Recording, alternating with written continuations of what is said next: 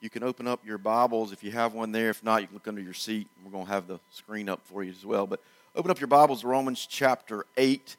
Uh, we're going to pick up where we left off last week uh, in verse 9. Uh, we're going to be covering just three verses this morning. So, Romans chapter 8. And as you're turning there, um, let me just take a moment to thank you guys so much for uh, last week and really the all of last month. Um, just the the cards and the and the gifts and the text messages and emails and just uh, it's overwhelming to be appreciated uh, like Jamie and I feel.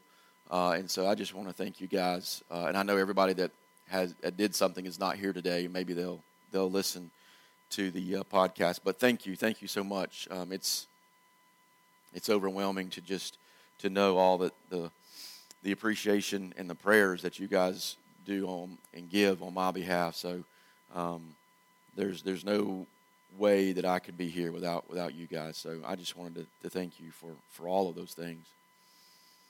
Um, last week you you probably remember Craig, um, and he he uh, was covering chapter eight. We're going to be in chapter eight, and you probably remember Craig saying something along the lines of us being deliberate in going slower in our time in, in Romans 8.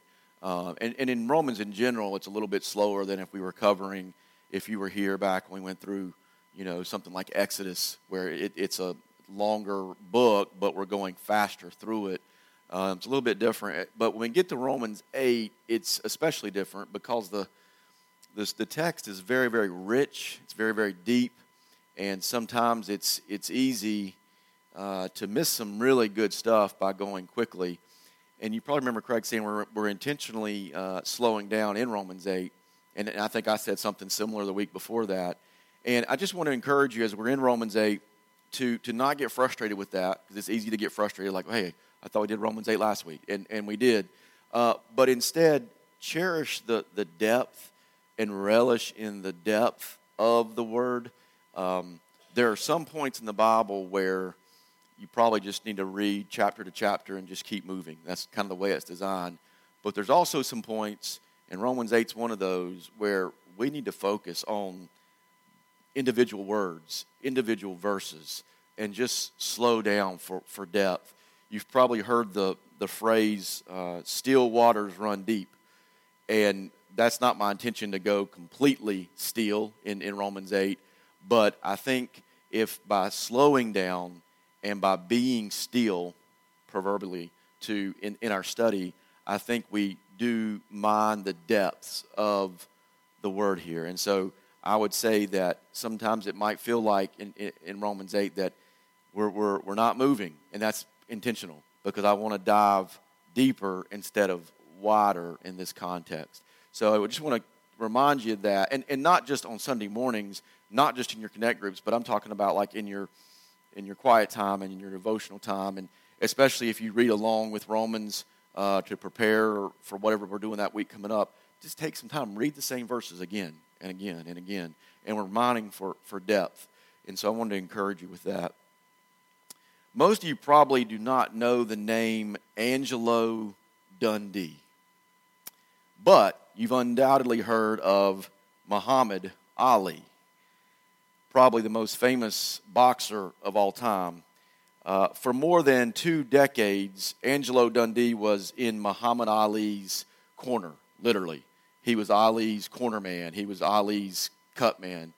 Uh, he's the one who made Ali float like a butterfly and sting like a bee. He also trained 15 other world boxing champions. And Angelo Dundee, uh, got a picture here for you I was going to show you. That's not working this morning, Hannah. There we go. Um, that's Angelo Dundee there on the right, obviously Ali there on the left. And Angelo Dundee said, um, when you're working with a fighter, you're a surgeon, an engineer, and a psychologist. When you're working with a fighter, you're a surgeon, an engineer, and a psychologist. And as followers of Jesus Christ, we have someone even better than a surgeon, engineer, and psychologist in our corner, and that is the Holy Spirit. Romans chapter 8 is all about the Holy Spirit. it highlights the presence and the power of the Holy Spirit. In Romans chapter 8, Paul mentions Holy Spirit or Spirit at least 18, maybe more, depending on the version, 18 times in that chapter alone. And so it's only through the power of the Spirit that we can walk in the Spirit and live abundant, obedient lives that glorify Christ. And this was one of the truths that Craig highlighted last week in verses 5 through 8, and that truth will continue to be on display in the verses today that we're going to look at. I want us to go back briefly to the last verse we covered last week, which was uh, verse 8. And then I'm going to read from starting in verse 8, which, which Craig hit on, and then I'm going to read through 11. So if you have your Bible, look there with me. I'm going to read there starting in verse 8. It says, Those who are in the flesh cannot please God. You, however, are not in the flesh, but in the Spirit.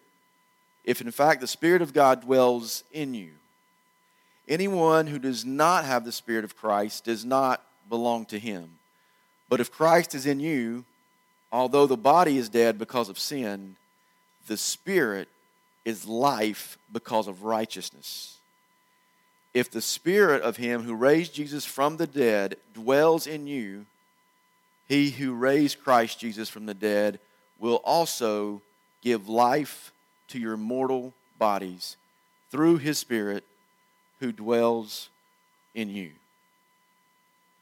So, a lot of what Paul's saying here, actually, we can trace it back to Romans chapter 7. And if you remember, Romans 7 is all about the internal conflict we have. If, if you're a believer in Jesus, you have the indwelling Holy Spirit, and it's doing battle, it's doing war against the flesh. So it's sin versus spirit, flesh versus spirit, whatever you want to call it. And it's that internal battle where Paul talks about I do what I don't want to do, and what I do I don't you know I don't want to do, and it's all that back and forth language. It kind of gets confusing. But what he's describing there is just tension and battle and, and warfare. And Paul says here in verse 8 that those who are in the flesh cannot please God. So that's the part of every human being that is self centered, self reliant, selfish, sinful. And it's that nature in all of us that is in total rebellion to God and in total rebellion to his authority in our lives. And so Craig said this last week, and I think I mentioned it maybe a couple weeks ago. So, for the non believer that you've never placed your trust and your faith in Jesus, then you don't have the indwelling Holy Spirit, right? And so all you have is what you're born with, which we're all born into a sin nature. We all have that flesh. And so for the non believer, there is no battle raging because there's only one king of the heart. And that's the, the king that you were born with, it's you you sit on the throne of your life. You, the flesh and the sin control it. So there's no conflict there between the flesh and the spirit because the spirit's not there. So the flesh reigns supreme, uh, uncontested, unopposed. It is completely the king. But verse 8, if you read just verse 8 alone, can be a little confusing. And, and I know this, we were talking about this in, in our group, our Connect group this past week. Um, and, and I was kind of wrestling with this in my own head, is when I read verse 8 and it says that those who are not in, or those who are in the flesh cannot please God, I was, I mentioned to our group uh, and just kind of talking out loud to myself, yeah, but I know a lot of people like you guys do that they're not Christians, but they do a lot of good things and they say good things. They may give to charities, they do hospitable work, they, they're, they're good people by and large. They, you know, they're not done anything wrong. And, and, and those things we all know to be true. So what does he mean they can't please God? And, and that's what Paul is not saying here is that a person that's living in the flesh, meaning they do not have the Holy Spirit, that that person cannot ever say a encouraging word. That person cannot ever do a good thing, give to a, a good charity, uh, be a kind person. But what he is saying is what I believe is described very, very well by uh, Pastor J.D. Greear at the Summit Church. This is what he said. I think this is exactly what Paul's saying. He's saying it just means that at the core of who they are, meaning the person in the flesh, they are more loyal to themselves than to God. And that, that alone makes them displeasing to God. And, and J.D. Greear uses a great example when he's uh, describing this. He, he's talking about an example, and he says this. He said, Imagine there's a man in a rebel army, and he looks after his comrades. He keeps his uniform clean. He's brave. He's courageous. He has a great work ethic. He's truthful to his superior officers. He's punctual. I mean, all of those are good actions, but they're all done in the context of hostility to the rightful ruler. Remember? Because he's in a rebellious army that is rebelling against the rightful ruler. So you would never expect that rightful ruler, who is rightfully in charge, the king, the president, whoever it might be, to then go hear about this conscientious rebel uh, force, this rebel, uh, this soldier, rebel soldier. Then he's like, man, he's such a good soldier. He's such a good. You would never expect that ruler to come and just be blown away and pleased by that rebel soldier's actions, right? Why? Because everything he's doing, while it's good in that context, ultimately is done out of rebellion to the rightful ruler. And that's exactly how it is for those people living in the flesh. In other words, that ruler could never be pleased no matter how good that soldier was, because everything he was doing was in rebellion to the ruler. And so when you think of it in line of that, I love the way J.D. Greear explains that, it helps me to reconcile how people that are not, do not have the Spirit living in them, how they can do good things. This soldier's doing good things. He's doing it for all the wrong reasons. He's doing it because he is trying to ultimately please himself in some regard. Look at me. This is my life. I'm doing these good things, so it's about me. It's not about furthering the rightful ruler's kingdom. That rightful ruler is God. We got to understand that truth from verse 8 before we move to verse 9. When you understand that truth, look at what verse 9 says. Paul says, You, speaking to the believer, however, are not in the flesh, but in the Spirit. If in fact the Spirit of God dwells in you. Anyone who does not have the Spirit of Christ does not belong to him. Okay, think back a little bit what we're reading, where we're reading, context, contextually what we're reading.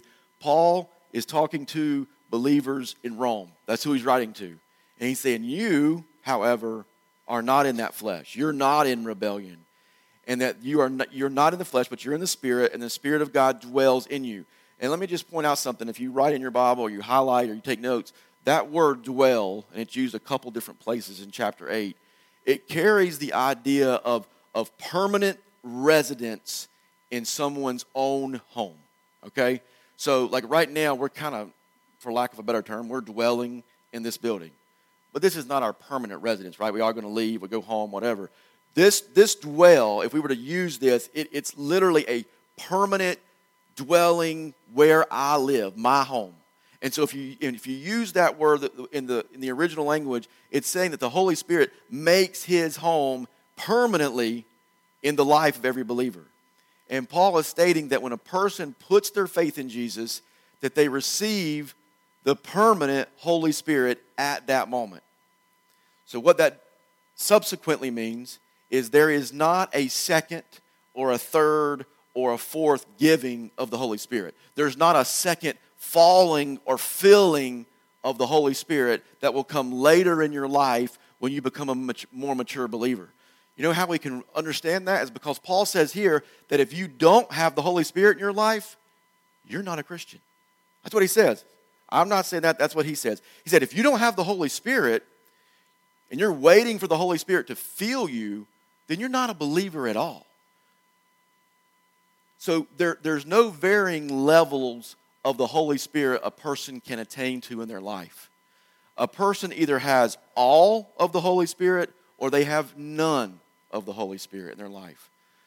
I, I was I love J.D. Greear, and this is he said this, and I, this is a great great quote. He said that the amount of spiritual power that you are experiencing in your life has nothing to do with how much of Him you have, but how much of you He has. Read that closely. The amount of spiritual power that you are experiencing in your life has nothing to do with how much of Him you have. Why? Because you have all of Him. But it has everything to do with how much of you He has. So we have to ask ourselves as believers how much of ourselves have we given to the Holy Spirit? See, when we receive Jesus as our Savior, we get 100% of the Holy Spirit. There's not a holding back. There's not God saying, I'm going to send you my partial spirit now. When you mature, I'll fill you with the Spirit. There, there is none of that in Scripture. It's either all or it's none. It's either the believer or the non believer. And so we get all of the Holy Spirit when we accept Christ as our Savior. We put our faith and trust in Jesus. So that's never the question. The question, though, is always how much of ourselves are you and I willing to give to Him? How much of you does He have? I want to show you a little illustration this morning. Y'all have all heard of Alka Seltzer, right? I'm going uh, to ask my lovely assistant, Jude, to come up and help me. He wanted to help me, and I need some help this morning. Got some Alka Seltzer. And by the way, I'm not dehydrated. I put these up here for, the, for our science show this morning. So I'm not going to be drinking all this. Um, so I want you to think about these, these three cups of, the, of water. And I want you to think about those as individual people, okay? Everybody can see those, I hope. I, got a, I stole a table out of the lobby, so y'all forgive me. I'll put it back after. Um, they represent individual people. And what I want you to think about in terms of this Alka Seltzer, which I know the flu season stuff's going around, is, is coming around, is these represent the Holy Spirit. The Alka Seltzer is the Holy Spirit. These are the individual people. So, Jude, if you would choose one of those uh, lives or cups and place both of your uh, Alka Seltzer, all of your Alka Seltzer, into one of those cups. And then I want you to take this Alka Seltzer, Jude, but we're going to leave it in the packet, and I want you to place it in another one of the cups. Put the whole thing in there. Wonderful. Thank you. Everybody give Jude a hand. That's awesome. He wanted to help me this morning. I needed help. Now, what I, what I want to see here, we got three, we got three people. We've got the life of a believer. We've got the life of a believer. Obviously, here we have the life of a non believer. Now, I want you to see what's happening here. Look at these two cups. Y'all know what happens when Alka Seltzer goes into water. Both glasses, all, both of the two believer glasses or cups, they have the Holy Spirit. But notice how you can have the Holy Spirit in your life and you keep him under wraps and you quench him and you don't let him loose in your life. And guess what you don't get? You don't get the action. You don't get the life. You don't get what you see right there with those bubbles and the action that's going to be the medication that'll make you to, in this case, feel better. Here's the action we're getting from this Alka Seltzer. And this person's filled with the same Holy Spirit. This has two tablets in it as well. But that water is stale. That water is not moving. Meanwhile, this water, filled with the Holy Spirit, is now ready to be taken and be used in its full capacity. And so many times, and I'm going to take this one away for just a second because I want to focus on the, on the believers here. So many times, we're one of these two cups. If you're, if you're in Christ, you're one of these two. And I believe so many times our lives look like this one because we have the Holy Spirit under wraps. We are afraid of what the Holy Spirit might do. We're afraid that maybe, if you notice when Jude did that, the water level rose a little bit. And maybe if I let the Holy Spirit get really wild, that my life's going to look pretty wild, which that does. And maybe that it might start overfilling if I put too much of the Holy Spirit. If I gave Jude another pack, for example, and that Holy Spirit starts to spill over, then people are going to start noticing that my life's not all together and I'm doing some weird and wacky things. I want my life to, to look neat and clean like this. The Holy Spirit's still there, but I'm keeping him under wraps because I want to make sure I control everything that's happening. If you're here this morning, and a lot of people are, I know that uh, there's a lot of people that aren't here that are just battling sickness. You have a little, uh, you know, I've had a little congestion, whatever, and I was going to take one of these and said, okay, uh, Thad, which one of these you want to take? I put um, the medication in both. Which one do you think I'm going to take? You to choose one, just take one. I want you to feel better.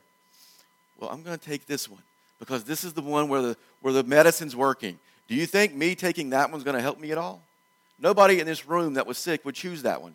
If anything, it might make you more sick because it's got paper and other ingredients in there. And it's not being used the way it's designed to work in your life. It's the exact same way in our lives as believers. A lot of times we don't allow the Holy Spirit to work in our lives. And it's, it's not because we don't have the Holy Spirit. The Holy Spirit's there. When you, if you've trusted in Christ, it's just like Jude dropping the two tablets in. But you're keeping him under wraps. And you're scared that your life might not look like somebody else's. Because if you look at these together, which one of these looks the same? It's these two. And I think so many times we live here and not here because we want our lives to look, I don't want to look too wild. I don't want to look too Jesus freak. I don't want to look, I want to look kind of like them. So I got my Holy Spirit, but I got it under wraps. And I'm safer that way.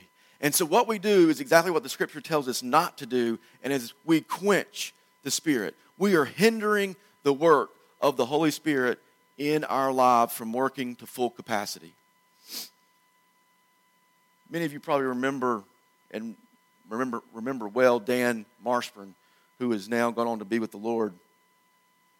And one thing Dan told me several, several times, not just he, he got cancer and got sick and, and and cancer took him to be home with the Lord. Um, but not just when he was sick, but before he was sick, we would have conversations, and it, it happened after he was sick too.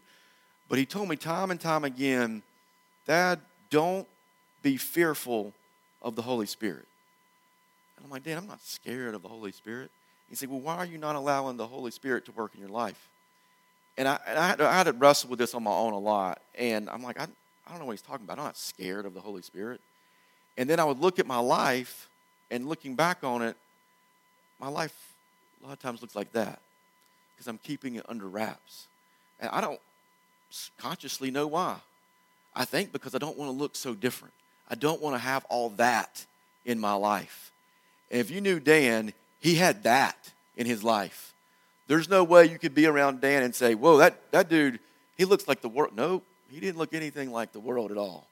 And sometimes you would talk to Dan like, gracious, what is he talking about? And he was, he was not fearful of the Holy Spirit. He did not quench the Holy Spirit. He was not concerned about his life looking so much like the unbelievers. He was concerned about the Holy Spirit filling out of his life in every possible way. And now, maybe more than ever, I still hear his words ringing in my ears Dad, don't be scared of what the Holy Spirit can do unleash the Holy Spirit in your life to get full capacity. The Holy Spirit's there, but the question is, what are we allowing Him to do in our lives? And if you look at that second part of verse 9, just that second part, says, Anyone who does not have the Spirit of Christ does not belong to Him. And so all of a sudden, on the forefront, verse 9, the second part, bingo.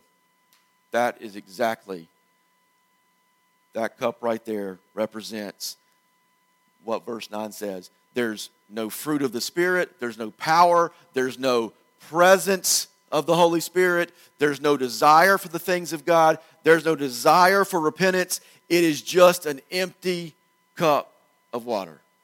There's no Holy Spirit, there's no fruit, there's no desire to change.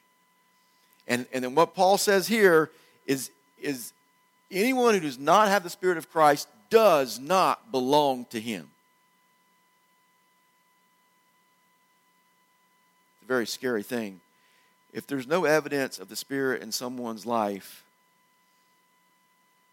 these things would point to the fact that this person does not know Jesus and therefore, as Paul says, does not belong to Him. And Paul is obviously he here is contrasting the person that's in walking in the Spirit versus walking in the flesh. And we, we know that. But then quickly in verse 10, he switches right back to what the main theme of, of, of Romans is speaking to the believer. And look what he says to the believer. Now we're, we're talking back to these first two cups, okay? They both have the indwelling Holy Spirit. Look at verse 10. Look at what he says to the believer. But if Christ is in you, although the body is dead because of sin, the Spirit is life because of righteousness. So even for the believer, the physical body is dying and will eventually be dead unless Christ returns first and takes us. But, but there's really good news is that the physical realm is only temporary. Paul says that although the body will die because of sin, and keep in mind, death is the consequences of sin, our sin nature that we inherited all the way back to the Garden of Eden. It came through the line of Adam. But the Spirit, Paul says, is life because of what? Righteousness. The Spirit is eternal, not temporary. And it is life because of righteousness, specifically the righteousness of Jesus sacrificed on the cross for our unrighteousness. You've probably heard it referred to in some ways as the beautiful exchange. And that is the gospel. That is the good news. And the believer has the hope of eternal life because of the beautiful exchange where Christ on the cross takes on our sin and then imparts to us or imputes to us his righteousness. It's not just he took on our sin. Thank you for that, and we need that. But he gave us his righteousness. Because go back and read verse 10, it says, The body is dead because of sin, but the spirit is life. Why? Because of righteousness. So if we don't have the righteousness of Christ in our life, if he doesn't impute that righteousness to us, the sacrifice was good, but we're still not righteous. He had to die for our sin and then impart, impute his righteousness to us because what Paul is saying there is the Spirit is life because of that righteousness.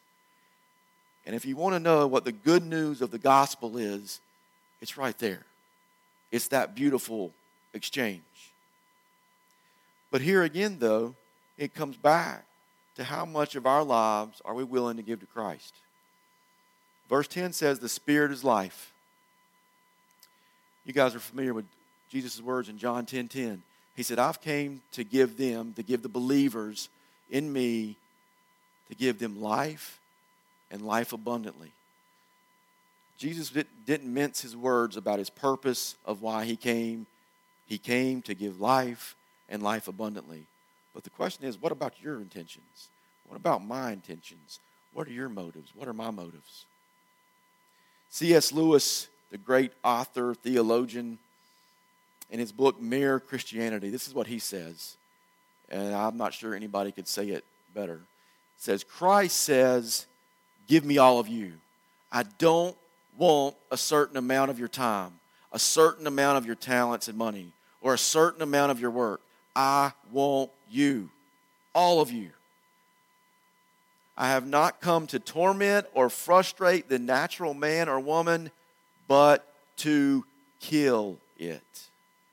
No half measures will do. I don't want to only prune a branch here and prune a branch there. Rather, I want the whole tree out. Hand it over to me, the whole outfit, all of your desires, all of your wants and wishes and dreams. Turn them all over to me. Give yourself to me, and I will make of you a new self in my image. Give me yourself, and in exchange, I will give you myself, and my will shall become your will and my heart shall become your heart. That's exactly what we've been talking about these last few weeks in the book of Romans. This is the battle that wages in the life of a believer. Jesus did not come to earth as a helpless baby to live a human life with all the, the torment of being in the flesh and die a gruesome and brutal death on a cross so that he could clean up your life. That is not the gospel. He did not come to clean up your life. He came to make us totally brand new people. Did you read what C.S. Lewis said? He came to kill the natural man. He came to kill the sinful desires. He came to totally change our identities so that we could receive the righteousness and the eternal life found only through him, in him, and because of Him.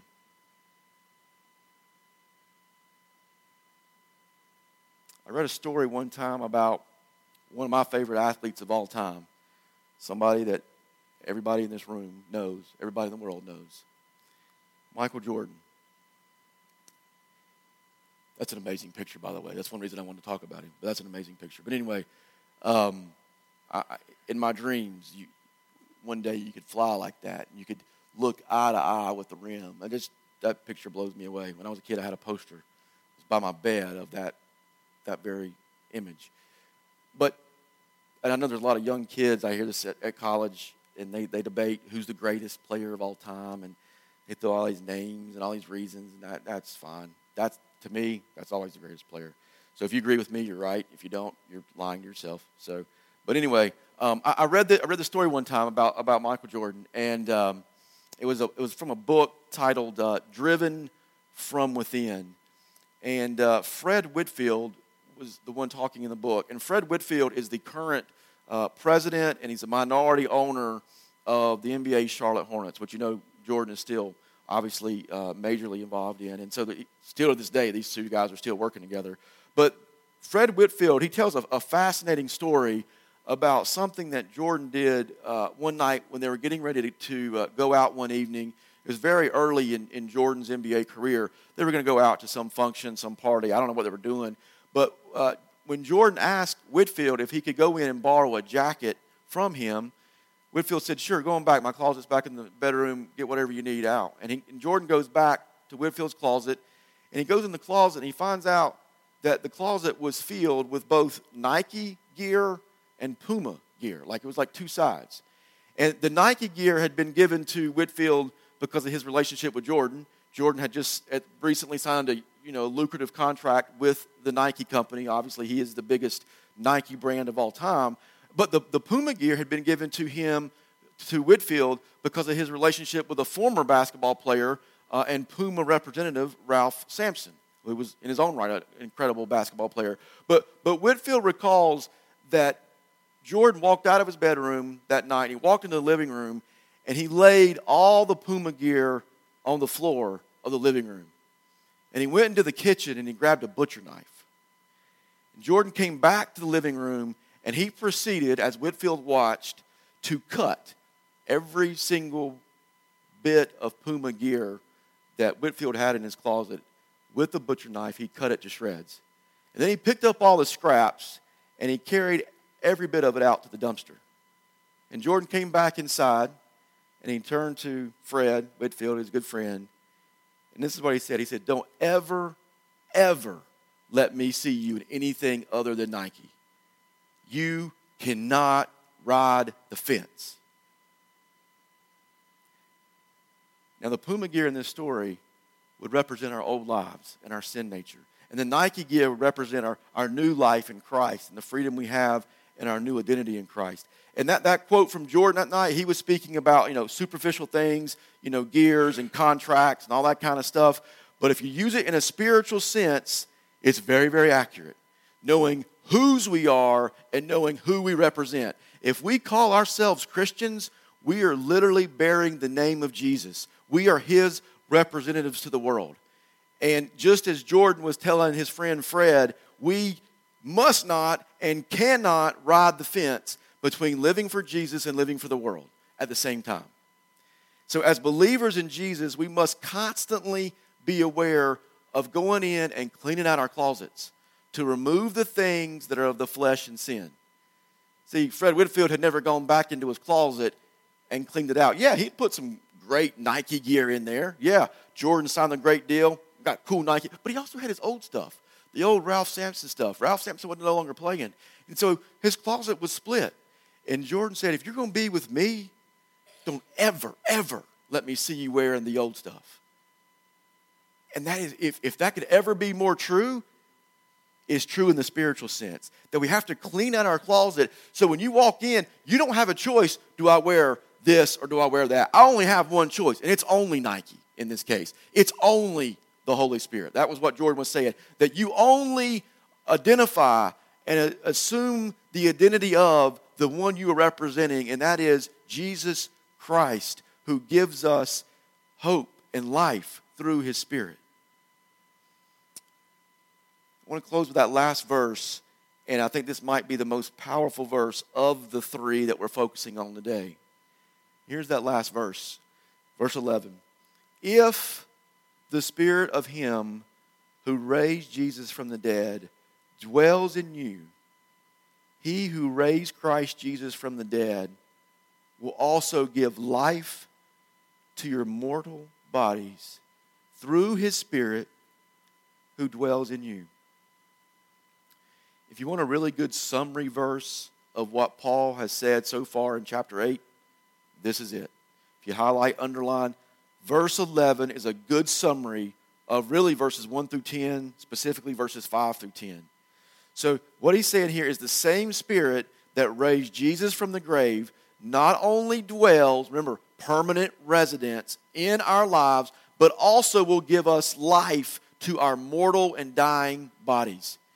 So, in other words, the temporary trials of this life, the temporary physical circumstances of this life, they're all going to be changed.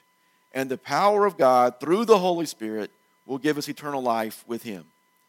So, what is that, what is that verse saying? What is verse 11 saying? Number one is saying that the mortal will become immortal. Number two, the dying will become the living. If you have any age on you at all, that meaning probably above the age of 18, probably, you've probably started to feel your body starting to give way a little bit, right? It doesn't work like it used to. There's parts that hurt like they didn't used to. It hurts to get up in the morning. It hurts to, and I used to could run fast. I used to could lift, I, and then it gets worse and worse. And I hear it, it doesn't get better. And you get in your 60s and 70s and 80s and 90s and whatever. So our body is dying. And even though you may be young, your, your body is dying. This body is not meant to last forever. Our souls are meant to last forever. So the dying will become the living, and the imperfect, which is what we're in right now, will become perfect. So let me just give you this and, and, and challenge you with this as, as, as, we, as we close that whatever you might be going through, and I realize if I was speaking to a room of five people, there would be limitless and unbelievable things that people are experiencing, much less a room with this many people. So, whatever you're going through, I have no idea. But I know that it's hard and it's gruesome, and sometimes you feel like giving up because I've been there myself. And also, whatever sin you might be battling. And again, I don't know, it's not important that I know, but I do know that sin wages war because it has on my life all week and as long as I've been living. Or whatever relationship issues you might be experiencing. It might be in your marriage, it might be relationship at work, it might be with your kids, it might be with a coworker. Whatever, it might be with a parent, it might be with a sibling, it might, I don't know.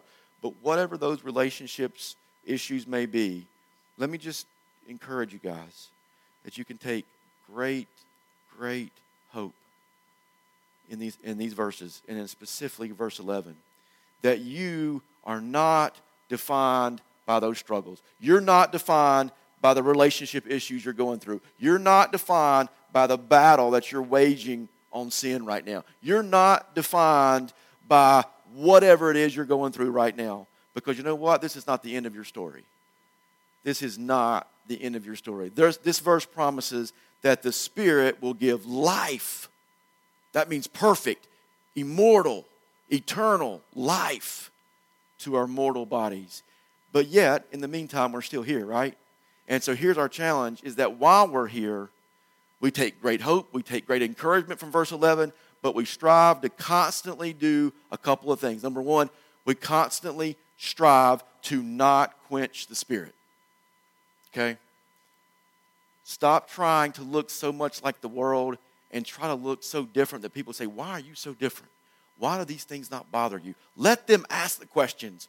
Why does your life have bubbles and my life doesn't? Whatever. Let them ask the questions. So that's the first challenge. The second challenge is we got to constantly be going into our closets and cleaning them out. Because guess what? Everybody's closet has some old gear in it. And it has some old junk and it has some old sin and it has some old relationships. And that stuff needs to get out. Because when we go into the closet, we need to only have one choice. And that needs to be clothed in the Holy Spirit. And if you got a choice, if you're like me, I'm going to choose the wrong thing every time. I'm going to choose the Puma gear. Boom. That's just what I'm going to do. I'm going to choose the wrong thing. I'm going to choose the wrong thing. Don't make it a choice. Clean out your closet. And then, above all, don't forget, going back to the Muhammad Ali example, that you have the greatest corner man that ever existed. It's more than an engineer. It's more than a psychologist. It's more than a surgeon. He is the Holy Spirit. And He is in your corner, willing to fight and willing to help and willing to work in all the capacity He's available. But you have to unwrap the wrapper. See, a lot of you have Him in your life. He's fully submerged, but the wrapper is still so tight because your grip is so strong. Jude opened up the wrapper, Jude dropped them in. Let the Holy Spirit work. That would be my challenge to you guys this morning. As Michael mentioned, we do celebrate communion on the first Sunday of every month. And probably not a better thing we could do every Sunday, but we do it the first Sunday of every month as a reminder to get our lives right, to clean out our closets, to rely on the Holy Spirit, to unwrap the packaging. And let's do it the first of the month because don't we want this month to be good? Don't we want November to be better than October? Whatever October looked like for you, don't we want it to be better spiritually? So, what better way to do that than celebrating and reflecting in the Lord's Supper? I'm going to pray. Uh, Andy Grigson's going to come. He's going to prepare our hearts for that, and then we're going to we're going to celebrate. We're going to reflect together. Lord Jesus, I just ask uh, as we go into this special time of, of reflection and celebration, as we start this month, first Sunday of this month, we have this whole month ahead of us, this, this whole week, this whole day ahead of us. Lord, that you've got for us so much more than we've experienced in the past. You have a life and life abundantly waiting for us. And Lord, I can't speak for everybody in this room by any means. I can only speak for myself. And I know that I spend so much of my life with trying to wrap up your spirit into a nice little neat package so it fits neatly in the corner of my life. And honestly, God, I, if, if I'm real, it's probably what Dan said. It's probably that I'm scared. And I, I, don't, I don't want my life to look so different. I, I don't know what people will say. I don't, I don't know how that will change relationships. And Lord, I, I pray for myself and, and any brother or sister in this room that may identify with me that you would help us not to be scared, not to be fearful, and to be obedient to your word. Your word says, do not quench the Holy Spirit. We have your indwelling Holy Spirit, and so many times we don't experience the work of your Spirit. Instead, we're experiencing the work of our flesh. We're going into our closet, we're putting in, we're putting on all this old gear. And we're wondering why we're not experiencing power, why we're not experiencing victory in our life.